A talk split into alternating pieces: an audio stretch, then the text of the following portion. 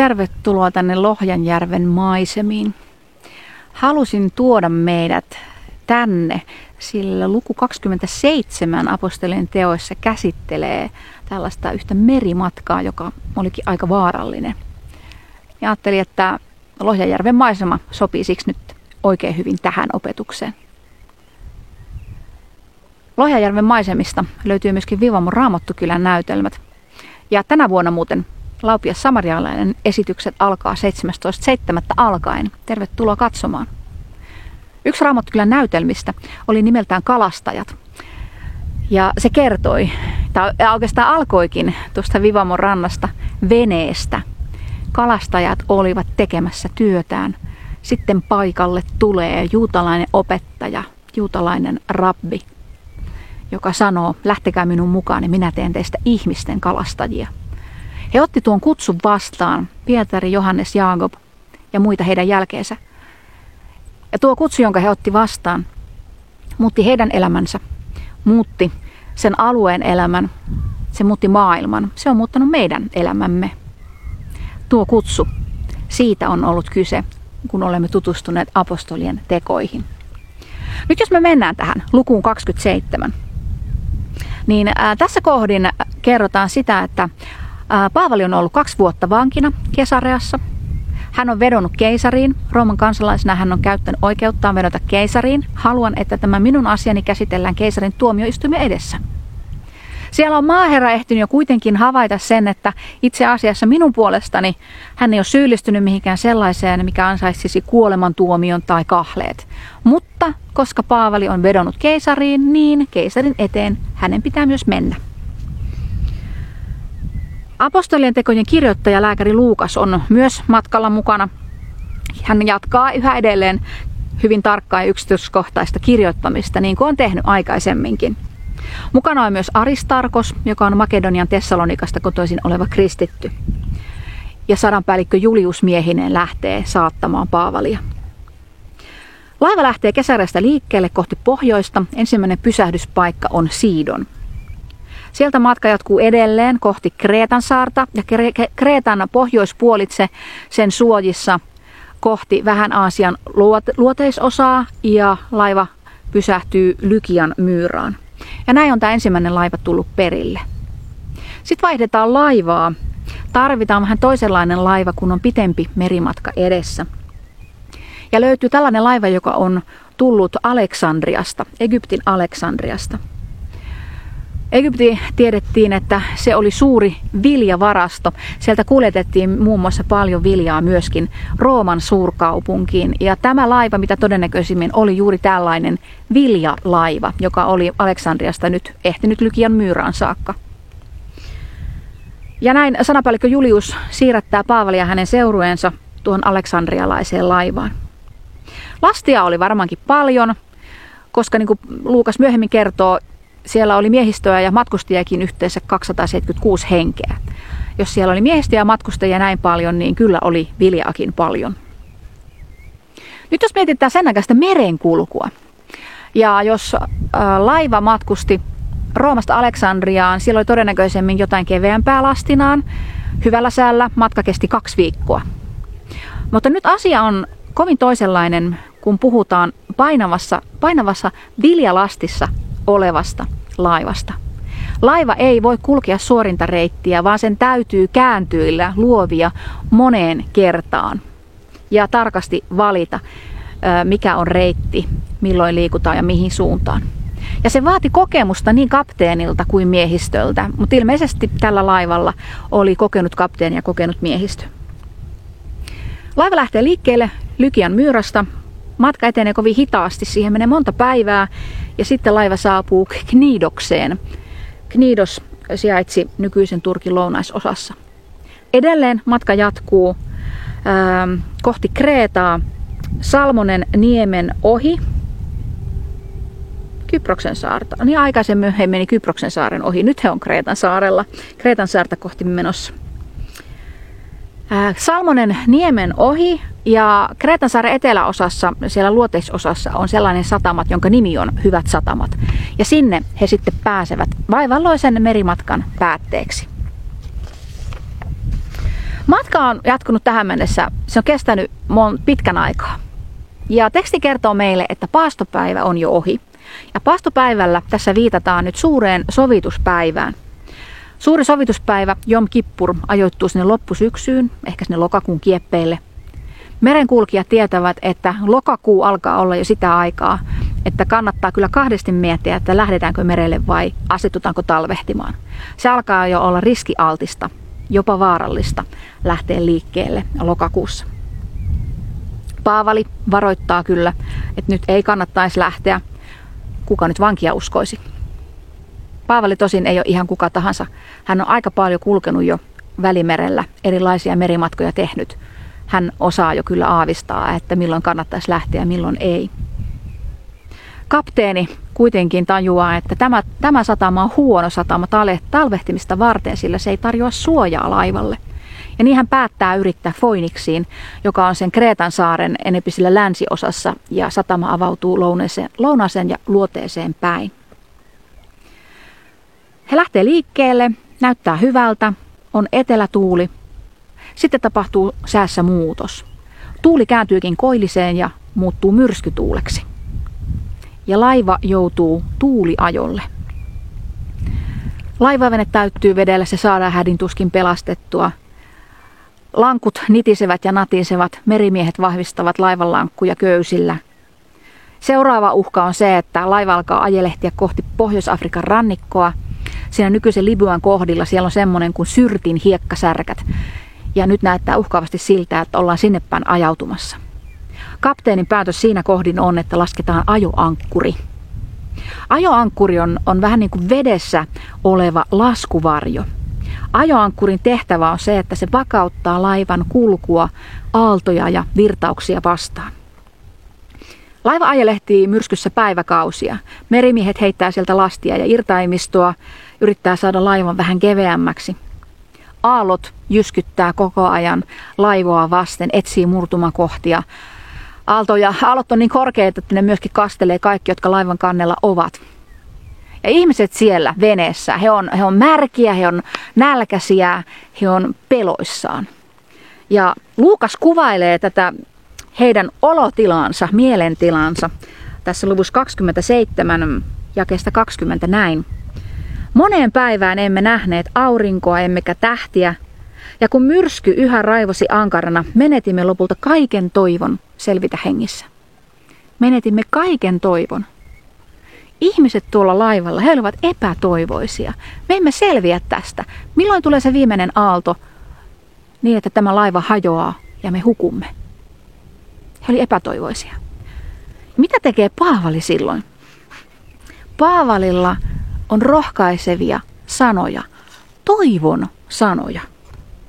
Kuuntelepa tätä. Tämä on jakesta 21 eteenpäin. Mutta silloin, kun emme pitkään aikaan olleet saaneet syödyksikään mitään, Paavali nousi toisten keskeltä ja sanoi, Miehet, teidän olisi pitänyt uskoa minua eikä lähteä Kreetasta. Silloin olisitte välttäneet nämä vastukset ja vahingot. Mutta nyt kehotan teitä pysymään rohkealla mielin. Yksikään teistä ei menetä henkeään, ainoastaan laiva tuhoutuu. Viime yönä näet vierelläni seisoi sen Jumalan enkeli, jonka oma minä olen ja jota minä palvelen. Enkeli sanoi, älä pelkää Paavali. Sinä olet vielä seisova keisarin edessä, ja Jumala antaa sinulle sen lahjan, että myös matkatoverisi pelastuvat. Pysykää siis rohkeina miehet, minä luotan Jumalaan ja uskon, että käy niin kuin minulle on sanottu. Jollekin saarelle me vielä ajaudumme. Miten oivallinen kohta tuoda toivon sanomaa ihmisille, jotka oli aivan epätoivoisia. Me emme selviä tästä. Tämä kertakaikki on mahdollista. Me hukumme tällä matkalla. Ja näin Paavali tuo toivon sanomaa. He on tuolla merellä. Oli laskettu ajoankkuri. Ankkuri on myös kristillisissä symboliikassa, symboliikassa toivon vertauskuva. Ehkä olet nähnyt semmoisen korunkin, missä on usko, toivo, rakkaus, sydän, risti ja ankkuri. Hebrealaiskirjeen kirjoittaja muuten puhuu tästä ankkurista myös. Hebrealaiskirjeen luvussa kuusi. Hän puhuu tuossa luvussa Jumalan antamasta lupauksesta Abrahamille, että tämä saisi vielä lukuisia jälkeläisiä. Ja tämän lupauksen Jumala vielä oikein vahvistaa vannomalla oman nimensä kautta. Ja me tiedämme, että tuo Abrahamille annettu lupaus todellakin toteutui. Se, mikä Jumala lupaa, se ei muutu. Se, minkä hän päättää, se ei todellakaan horju minnekään. Hebrealaiskirje, luku 6, jakeet 18 ja 19. Noida, noilla kahdella järkähtämättömällä sanallaan, joissa hän, Jumala, ei voi valehdella, hän tahtoi rohkaista meitä, hänen turviinsa paineita, ja kannustaa pitämään kiinni toivosta, joka on edessämme. Se toivo on elämämme ankkuri, luja ja varma. Se ulottuu väliverhon toiselle puolen. Meidän toivomme on ankkuroitu lujasti sinne väliverhon toiselle puolelle, nimittäin Kristuskallioon. Kristuskallion, joka ei järky eikä horju, ovat olosuhteet mitä tahansa. Sellainen ankkuri meillä on. Ja nyt Paavali tässä kohdin antaa sinne niille ihmisille tuossa laivassa toivon ankkurin. Älkää pelätkö. Itse Jumala on enkelisen kautta luvannut, että yksikään meistä ei kuole, vaan me selviämme tästä hengessä. Ja sitten Paavali itse suurella luottamuksella, että minä luotan tähän. Se varmaan näkyy hänestä ja se välittyy ihmisille. He saavat hetkeksi toivoa. Nuo toivottomat saavat hetkeksi toivoa. Mahtavasti muuten Paavali tässäkin käytti eh, tilanteen hyväkseen, että jos on mahdollisuus kertoa jollakin tavalla elävästä Jumalasta, elävästä Kristuksesta, niin totta vieköön, käytän tämän tilanteen hyväkseni. Tässä oli hyvä tilanne. No sitten he on ajelehtii tuolla merellä, 14 yö on menes, menossa, yhä ajelehditaan. He alkaa lähestyä maata. Siellä kun mitataan paljonko vettä on siellä ää, laivan alla, niin tullaan jo siihen kohtaan, että syvyyttä on enää 15 syltä se on vajaa 30 metriä. Se on vähän. Ja siinä kohdin kapteeni teki päätöksen, että nyt me lasketaan ankkurit veteen. Meidän on pakko saada tämä ajelehtiminen pysähtymään. Ollaan keskellä yötä, me ei nähdä yhtään mitään, me ei tiedetä mihin me ollaan menossa, koska on niin pimeää. Päivän valossa aamulla on ehkä helpompi kuitenkin nähdä. Tässä kohdin osa merimiehistä aikoo ottaa laivaveneen ja paeta salassa muilta. Paavali kuitenkin pääsee kärryille tästä juonesta ja menee varoittamaan, että nyt kuulkaas, nyt jos noitosta lähtee, niin me ei selvitä tästä. Sadan päällikkö ja sotilaat katkaisee laivaveneen köydet ja päästää sen menemään. Nyt kukaan ei lähde laivaveneellä karkuun. Vielä kerran Paavali rohkaisee matkatovereitaan siellä pimeän yön keskellä, kun on kaksi viikkoa ajelehdittu. Ja luen täältä jakeesta 33 eteenpäin. Vielä ennen päivän koittoa Paavali kehotti kaikkia syömään. Hän sanoi, jo 14 päivää te olette eläneet jännityksen vallassa, ettekä ole syöneet ruoanmurenta. Siksi kehotan teitä nyt syömään jotakin. Se on välttämätöntä, jos mieli pelastuu. Yksikään teistä ei menetä hiuskarvaakaan päästään. Tämän sanottuaan hän otti leivän ja kaikkien nähden kiitti Jumalaa, mursi leivän ja alkoi syödä. Toisetkin saivat tästä rohkeutta ja rupesivat ruokailemaan. Meitä oli laivassa kaikkiaan 276 henkeä. Tässä kohdin oli tosi fiksu veto muuten syödä, koska pian he tarvitsisivat kaiket voimansa. Jos he oli ollut kaksi vuotta vähällä ruoalla tai syömättä, niin he olivat jo fyysisesti heikoilla. He tarvitsevat ruokaa, jotta heillä olisi voimia rankkaan uintimatkaan. Ja äh, tämäkin on ihan mielenkiintoista, että Paavali tekee vähän niin kuin Jeesus viimeisellä aterialla. Että ennen kuin ruokaa pistetään jakoon, ennen kuin hän itse syö, niin hän kiittää Jumalaa. Siunaa ruuan kaikkien nähden. Taas oli mahdollisuus kertoa hyvästä Jumalasta, kiittää Kristusta. Hieno malli muuten meille, nämä kaksi rohkaisun kohtaa – siellä, missä on epätoivoa, missä on vaikeuksia, missä olosuhteet näyttää tosi tukalilta, juuri sinnehän meidän pitää kertoa toivon sanomaa. Juuri tällaisille ihmisille meidän pitää kertoa, että on hyvä Jumala, joka edelleen rakastaa ja välittää, joka ei meitä hylkää, joka kuulee meidän rukouksemme. Yritetään pitää tämä mielessä. Rohkaiskaamme yhä enemmän, varsinkin niitä, jotka ovat toivonsa menettäneitä, jotka ovat vaikeuksien keskellä. No jos mennään eteenpäin, sitten koittaa aamu, he näkee tuolla on maata, tuolla on Lahden poukama, tuonne me siis yritämme. Ankkuriköydet katkaistaan, niitä ei nyt tarvita. Nostetaan keulapurje, yritetään purjehtia kohti tuota Lahden poukamaa. Matkalle osuu kuitenkin yksi särkkä, laiva jää siihen kiinni. Aallot jyskyttää niin kovin, että se laivan perä alkaa hajota. Nyt alkaa olla vaaralliset paikat. Sotilat aikoo tässä kohdin tappaa vangit, että yksikään vanki ei pääsisi uimalla karkuun. Mutta sadanpäällikkö Julius, joka on nyt aika pitkän matkan kulkenut Paavalin kanssa, hän on varmaan jotenkin jo kiintynyt Paavaliin ja alkanut arvostaa Paavalia. Hän haluaa pelastaa Paavalin hengen ja niinpä hän kieltää, että ei, vankeihin ei kosketa. Sen sijaan tulee ohjeistus, että no niin, kaikki, jotka uimataitoisia, hypätkää veteen. Tuonne ensimmäisenä, he lähtee kohti maata uimaan. Ja sitten ne, jotka ei ole uimataitoisia, niin hypätkääpä tekin veteen. Laiva alkaa hajota. Ja siellä on kuitenkin lankunpätkää ja muuta kelluvaa, mistä voi ottaa kiinni. Ja niin vaan käy, että kaikki selviävät hengissä. Kaikki selviävät sinne maihin. Jumala täytti lupauksensa, ihan niin kuin hän oli Paavalille sanonut. Luvussa 28 nyt ollaan sitten päädytty Haaksirikon jälkeen Malta saarelle. Saaren asukkaat ottaa haaksirikkoutuneet hyvin vastaan. He näkevät, että tässä on kylmissään olevia ihmisiä. Nyt sytytetään nuotio, että he pääsevät lämmittelemään. No sitten saarelaiset pääsee todistamaan aika ihmeellistä asiaa. Paavali on myöskin tuomassa sinne nuotioon risua, että saadaan tuli kunnolla palamaan, niin mitenpäs siinä sitten käykään? Paavali keräsi sylyksen risuja ja pani ne nuotioon, mutta kuumuus ajoi sieltä esiin kyyn ja se kävi kiinni Paavalin käteen. Kun saarelaiset näkivät käärmeen riippuvan hänen kädessään, he sanoivat toisilleen, tuo on varmaankin murhamies. Merestä hän pelastui, mutta kostutar ei sallinut hänen elää. No tämä oli ihan luonnollista.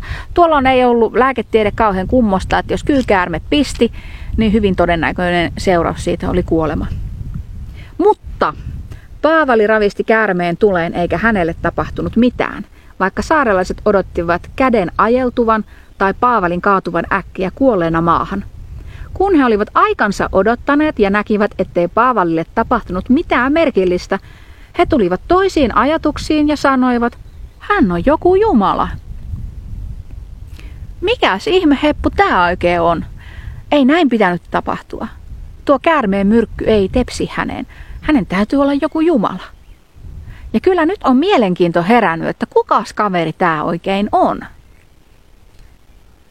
No sitten tapahtuu vielä lisää ihmeellisiä asioita tuolla Maltan saarella. Öö, Publius Saaren yli virkamies omistaa tuolla saarella useita maatiloja ja hän tarjoaa maatiloille, että tulkaa tänne te haaksirikkoiset, majoittaa heidät kolme päivää tuossa noilla maatiloillaan. Publiuksen isä on kipeänä, hänellä on kuumetta ja hänellä on paha vatsatauti. Ja sitten kerrotaan täällä jakes kahdeksan, Paavali meni hänen luokseen, rukoili, pani kätensä hänen päälleen ja paransi hänet. No, luonnollinen seuraus, mitä tapahtui, kun tämä tuli tiedoksi muille, jakeessa yhdeksän. Tämän jälkeen tulivat saaren muutkin sairaat Paavalin luo ja he saivat avun vaivoihinsa. Sairaat huomaavat, tässä on jotakin sellaista, on joku, joka voi parantaa. Tuo Paavali, kun hän rukoilee, niin sairaat paranevat. Menemme hänen luokseen. Ja jakeessa kymmenen kerrotaan, monin tavoin he sitten osoittivat meille kunnioitustaan, ja kun me taas jatkoimme matkaa, he antoivat meille kaikkea, mitä tarvitsimme. Tämä apostolinen kohta ei muuten kerro meille enempää siitä, että, että Paavali olisi jotenkin julistanut tai opettanut. Mutta kyllähän varmasti niin teki. Niin hän teki kaikkialla muualla, muuallakin. Ei hän vain ainoastaan parantanut sairaita, vaan hän julisti myöskin ristiinnaulittua ja ylösnoususta Herraa Jeesusta Kristusta. Siitä ei kerrota tässä, mutta me voimme olettaa, että Paavali julisti Kristusta Maltan saaren asukkaille. Moni heistä kiinnostui ja varmaan moni myöskin kääntyi kristityksi ja sinne syntyi kristillinen seurakunta. Näin voimme olettaa, koska näin oli tapahtunut muuallakin. Ja kiitollisuus oli maltalaisten mielessä kyllä suuri, sillä sitten kun oli aika lähteä matkaan, niin he saivat lahjoja mukaansa. Kolme kuukautta he kaikkia viettivät tulla Maltalla ja sitten oli aika lähteä kohti Roomaa. Lähdimme liikkeelle laivassa, joka oli talvehtinut saarella. Siellä oli joku toinen ää, saari, ää, toinen laiva, joka oli talvehtunut juuri Maltan saarella. Ja nyt oli tullut sopivat säät, nyt lähdetään liikkeelle. Niin sadanpäällikkö Julius, sotilaas ja Paavali seurueineen astuu laivaan. He lähtee kohti nykyistä Italia-aluetta. He saapuu ensin Syrakuusaan, joka on Sisilian saarella. Siellä kolme päivää. Matka jatkuu edelleen Regiumiin.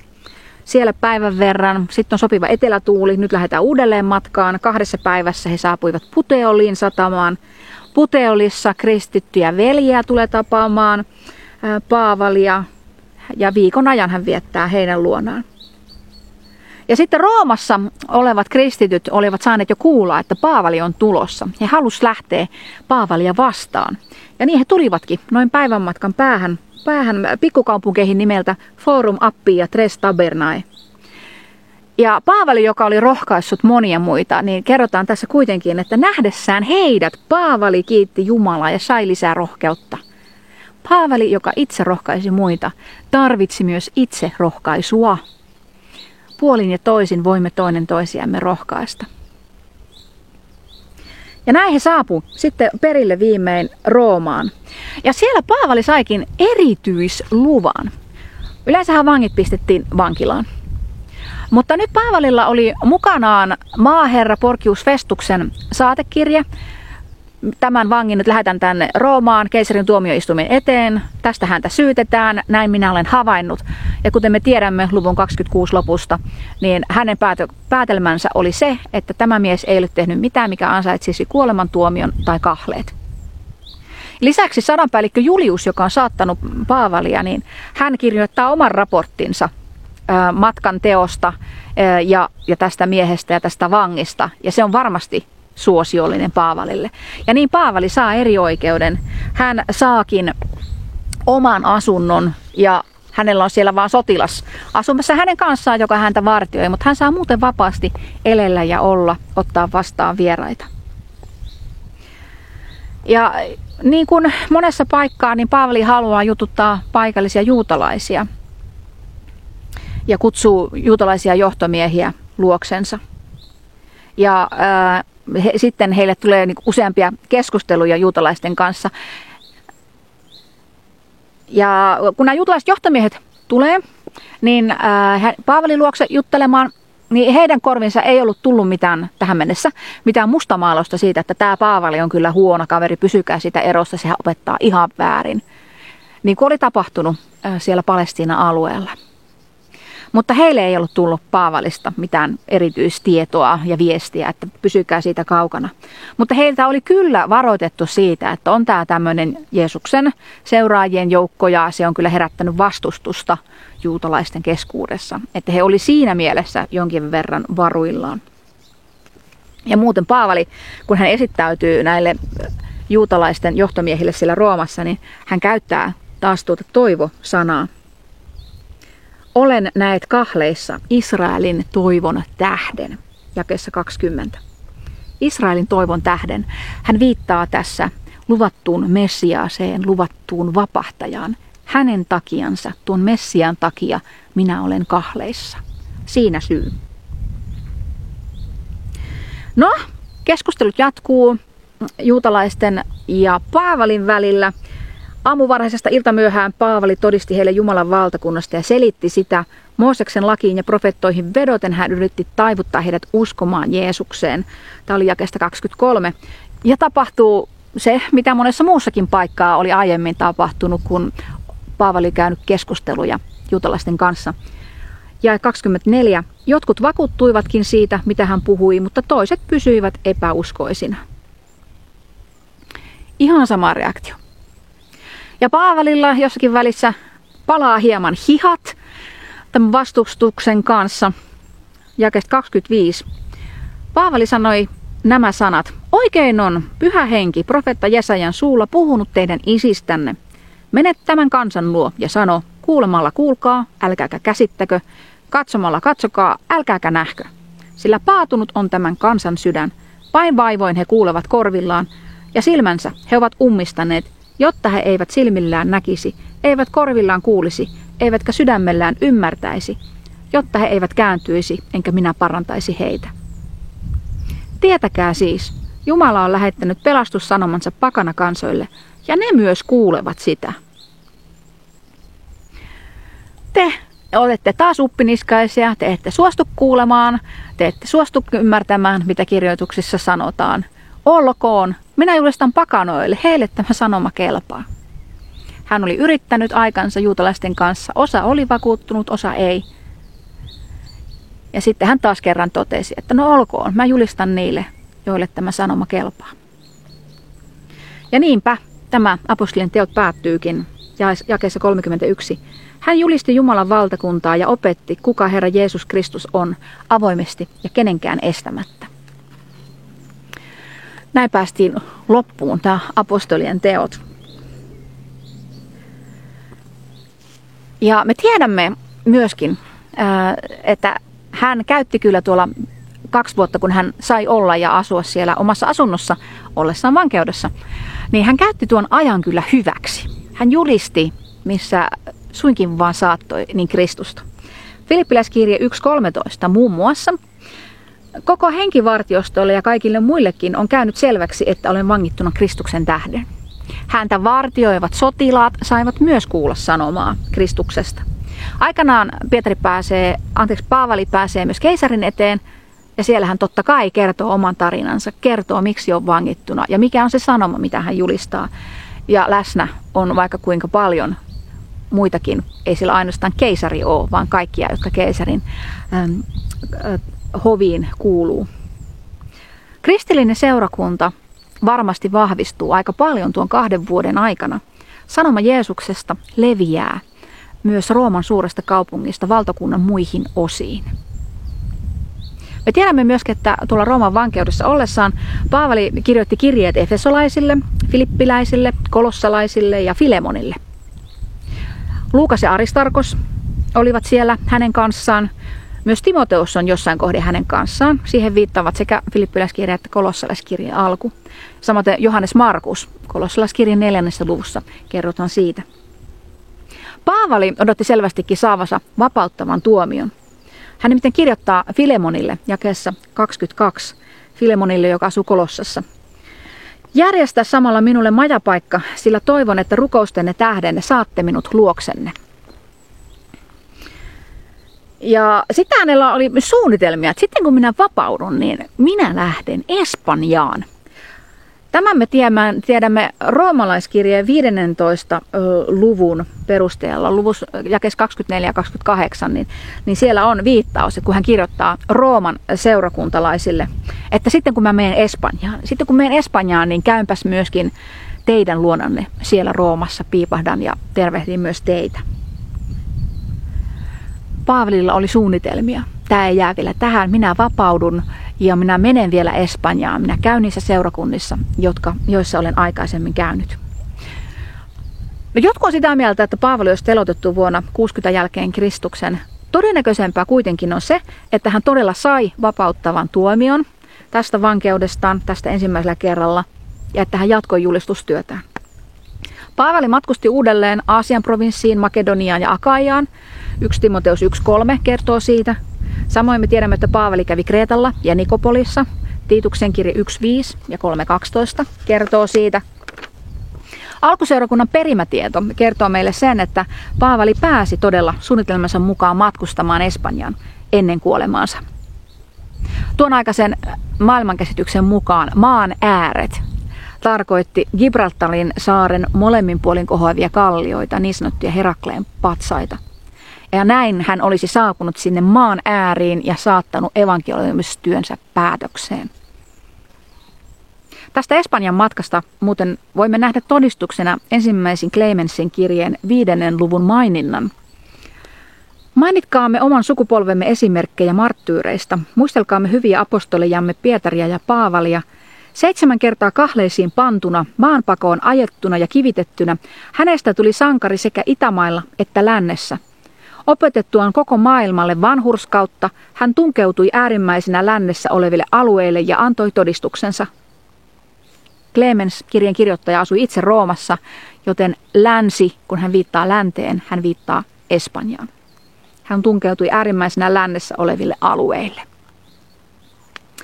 Me tiedämme historiasta sen, että Roomassa syttyi vuonna 64 tuhoisa tulipalo, josta Neero syytti kristittyjä ja siitä alkoi todella vaikeat kristittyjen vainot. Ja on sellainen ajatus ja perimätieto, että vuonna 1966 Paavali vangittiin uudelleen. Nämä vainot olivat silloin menossa. Ja tämän toisen vankeuden aikana Paavali kirjoitti viimeisen kirjeensä, toisen kirjeen Timoteukselle. Hän kuoli todennäköisesti vuonna 67 jälkeen Kristuksen niin että siihen, että hänen päänsä katkaistiin. Koska Paavali oli Rooman kansalainen, niin häntä ei kohdeltu samalla julmalla tavalla kuin muita kristittyjä, joita teloitettiin ristiinnaulitsemalla ja, ja muilla karmaisevilla tavoilla. Hänen kohtalonsa oli toinen, mutta hänkin menetti henkensä. Paavali kyllä aavisti, että hänen lähtönsä aika oli lähellä. Hän nimittäin kirjoittaa tuossa toisessa Timoteoksen kirjeessä luvussa 4 jakeessa 6-8 tällä tavalla. Minut itseni uhrataan jo pian. Lähtöni hetki on tullut. Olen kilpailut hyvän kilpailun. Olen juossut perille ja säilyttänyt uskoni. Minua odottaa nyt vanhurskauden seppele, jonka Herra, oikeudenmukaisuuden tuomari, on antava minulle tulemisensa päivänä, eikä vain minulle, vaan kaikille, jotka hartaasti odottavat hänen ilmestymistään. Vois melkein tällainen mieli elämän loppuvaiheessa. Tein mitä osasin, tein mitä saatoin. Tiedän, kenen luokse olen menossa. Tiedän, että minulla on rauha. Minun ei tarvitse pelätä voi jos meilläkin voisi olla tällainen mieli, kun kuolema lähestyy. Näin olemme saaneet loppuun koko apostolien tekojen opetussarjan. Mitä voimme oppia apostolien teoista? Kuinka vetää tätä kaikkia yhteen? No esimerkiksi opimme, että delegointi ja rakenteet on välillä todellakin tarpeen ja jopa välttämätöntä. Siellä apostolityössä kerrotaan siitä, että kaikki oli kasantunut apostoleille, kävi hiukka vaikeaksi, ruokajakelussa tuli ongelmia, keksittiin ratkaisu, valitaan seitsemän avustajaa, seitsemän diakonia, jotka saa oman tehtävän, heille delegoidaan tietty osa tehtäviä. Me voidaan lukea myöskin, että jossakin seurakunnassa oli erikseen profeetat ja opettajat. Apostolien teot 13.1 kertoo siitä – ja on siellä myöskin seurakunnan vanhimpia. Seurakuntakirjeessä puhutaan seurakunnan vanhimmista vielä enemmän. Eli rakenteita tarvitaan, kun ryhmäkoko kasvaa tarpeeksi suureksi. Se vaan on välttämätöntä. Delegointi voi olla älyttömän hyvä juttu ja tosi tarpeellista. Sitten apostolien teot opettaa meille siitä, että joka ikiselle on paikka ja tehtävä. Jokaista tarvitaan seurakunnan rakentamiseksi. Armolahjoista Paavali opettaa enemmän sitten oikein kunnolla siellä kirjeiden puolella. Mutta jo apostolien teoissa me näemme monenlaisia tapauksia siitä, että millä eri tavoin armolahjat käytännössä näkyvät, miten ne toteutuvat. Sairaita paranee, joku julistaa evankeliumia niin, että menee niin kuin veitsi voihin – kun joku alkaa rukoilla, niin kappas vaan, nyt alkaakin tapahtua ihan ihmeellisiä asioita. Joku osoittaa vieraanvaraisuutta niin, että tänne saa tulla, tänne voi vieraat majoittua, tänne voi seurakunta kokoontua. Me näemme käytännön osoituksia siitä, miten armolahjat toimivat. Oli julistuksia ja opetukseen liittyviä lahjoja, mutta sitten hyvinkin käytännöllisiä lahjoja. Kaikkia näitä. Jokainen Jeesuksen seuraaja, jokainen tämän tien kulkija oli kutsuttu Kristuksen todistajaksi. Se koski aivan kaikkia. Nämä ensimmäiset kristityt otti tuon tehtävän todellakin todesta. Tästä kertoo muun muassa se kaksi vuotta, minkä Paavali vietti Efesossa. Se on sillä 19. luvussa. Paavali viettää kaksi vuotta Efesossa, opettaa Tyrannoksen koulussa. Ja se opettaminen on jotakin todella tehokasta. Nimittäin kaikki Aasian maakunnan asukkaat, sekä juutalaiset että kreikkalaiset, saivat kuulla Herran sanan. Paaveli ei ollut se yksi ainoa, joka julisti, vaan siellä kaikki kristityt otti asian omakseen. He lähti viemään sanomaa eteenpäin sinne ympäri maakuntaa. Ja tähän sisältyy myöskin moninkertaistamisen periaate. Paavali opetti jatkuvasti uusia ja uusia ihmisiä. Opettakaa te myöskin tätä eteenpäin. Toinen Timoteus 2.2 kertoo myös tästä periaatteesta, että valitse sinä sieltä semmoisia ihmisiä, keille sinä voit jakaa tämän asian. Kerro heille eteenpäin, jotta he voi jakaa edelleen eteenpäin. Pyhä henki, Siis apostolien teot on täynnä pyhän hengen juttuja. Voima, rohkeus, johdatus, ihmeet, lahjat ovat käytössä, viisaita sanoja, vakuuttavaa puhetta, taju siitä, miten kannattaa toimia kulloinkin, ilo evankeliumista, rauha vaikeuksien keskellä, rukous, herätys, tarve kertoa muillekin Jeesuksesta. Siellä on ihmisiä, joiden elämässä tapahtuu uskomaton muutos. Pietari, joka kiersi Herransa, julistaa pelottomasti sanaa. Saul, joka oli todella ankara kristittyjen vainoija ja vastustaja, tekee täyskäännöksen ja julistaa Kristusta kenelle tahansa, missä tahansa, milloin tahansa. Valtavia muutoksia. Mutta myöskin Jumalan pyhyys tulee esiin. Mitä pyhästä hengestä opimme? Tässä on tosi Jumala, joka ei salli, että hänen nimeään käytetään väärin. Hän, häntä ei voi pettää, hänelle ei voi valehdella. Jumala ei voi ottaa omien itsekkäiden tavoitteidensa pelinappulaksi. Se ei vaan onnistu. Ja Jumala osoittaa sen, pyhä henki osoittaa sen apostolien teoissa. Sieltä löytyy Ananias ja Safira, jotka yrittivät valehdella pyhälle hengelle. He menettivät henkensä. Sieltä löytyy Skeuvaksen pojat, jotka halusivat käyttää Jeesuksen nimeä, koska se näytti kivalta, käydäänpä pahoja henkiä vastaan. Heille kävi huonosti. Sieltä löytyy Bar Jesus, noita ja väärä profeetta, joka yritti estää Paavelia tapaamassa, tapaamasta Sergius Paulusta. Hän sokeutui. Pyhä Jumala ei salli, että hänelle valehdellaan, häntä yritetään manipuloida ja käyttää omien tavoitteiden saavuttamiseksi. Paavalista opimme päämäärä tietoisuutta ja suunnitelmallisuutta. Paavali suuntasi suuriin kaupunkeihin, kuten Efeso, Ateena, Korintti, Antiokia, Rooma. Suurissa kaupungeissa sieltä levisi vaikutus lähiympäristöön ja kauemmaksikin. Siellä kannattaa vaikuttaa. Paavali myös äh, valikoi tiettyjä avainryhmiä ja avainryhmien sisällä avainhenkilöitä – sellaisia ihmisiä, sellaisia ryhmiä, joilla on vaikutusvaltaa. Heihin kannattaa keskittyä. Mihin hän menikin, hän löysi jostakin, missä ovat tämän kaupungin juutalaiset. Synagogissa, menepä sinne. Ketkä ovat täällä niitä vaikutusvaltaisia tyyppejä?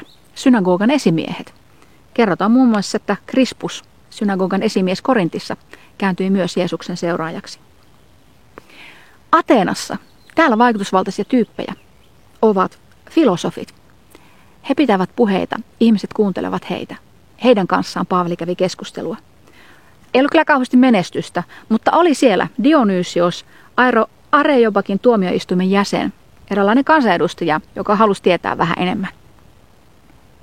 Roomalaiset viranhaltijat ja korkea-arvoiset sotilasvirkamiehet, he oli myöskin vaikutusvaltaisia tyyppejä. Ja heitä myös Paavali ihan tietoisesti kohtasi. Sieltä löytyy Sergius Paulus, Kyproksen käskyn haltija, maaherrat Felix ja Porcius Festus. Ähm, sieltä löytyy kuningas Agrippa, kuningatar Berenikke, Rooman keisari ja monta sadan päällikköä siinä välissä. Ja sitten oli semmoinenkin ryhmä, kun ketkä on tässä yhteisössä niitä, jotka ovat varakkaita, niitä, jotka ovat ikään kuin suojelijan asemassa muihin nähden. Heillä on vaikutusvaltaa. Jeesuksella oli jo porukoissa niin sanotusti ylhäisiä naisia, jotka avustivat omilla varoillaan. Ja niitä löytyi myöskin täällä alkuseurakunnassa. Filippissä purppurakankaiden myyjä, siis luksustuotteiden myyjä, Lyydia kääntyi kristityksi. Ja hänen kodistaan tuli kristillisen seurakunnan kokoontumispaikka. Mitä muuta Paavalilla? Hän meni sinne, missä ihmiset ovat. Hän tiesi, että synagogasta hän löytää tiettyyn aikaan juutalaiset rukoilemasta. Missä ei ole synagogaa, niin mikä on täällä se paikka? Filippissä se oli joen ranta. Ateenaan kun hän meni, missä ihmiset täällä ovat. He ovat torilla. Selvä, menenpä sinne. Tässä onkin muuten meillekin opittavaa. Miten meillä voisi olla samaa päämäärätietoisuutta ja suunnitelmallisuutta? Keihin kohdistaa ää, satsausta? mihin kannattaa panostaa. Missä ihmiset ovat, keitä voisi kohdata, missä he ovat täällä meidän maailmassa. Harrastukset, kerhot, puistot, baarit, netti. Missä ovat ihmiset, keitä minä voisin kohdata? ihan suunnitelmallisesti, päämäärätietoisesti. Tai me seurakuntana. Ja sitten yksi vielä. Älä halveksi pienten alkujen päivää. Filippos oli Samariassa ja siellä oli alkanut melkoinen herätys. Ja sitten hän saa Herralta todella kummallisen käskyn. Mene Jerusalemista Gaasaan johtavalle tielle, joka on autio. Miksi ihmeessä? Filippus ei voinut tietää sitä. Miksi hän lähtee täältä herätyksen keskeltä? Miksi mun pitää mennä autiolle tielle? Mutta kun hän menee tuonne tielle, hän kohtaa etioppilaisen hoviherran. He käyvät keskustelua Jesajan kirjasta. Ja Filippos saa kastaa. He on hoviherran. Hänen mukanaan evankeliumi Kristuksesta leviää Etiopiaan. Ja me tiedämme nykyisin, että Etiopiassa on todella vahva kristillinen kirkko. Siellä on muun muassa maailman suurin luterilainen kirkko, Mekani Jeesus-kirkko. Filippos ei lähtiessään tiennyt, että mihin tämä matka vie, mutta hän koki, että Jumala johtaa tuohon suuntaan, katsotaan mihin se vie.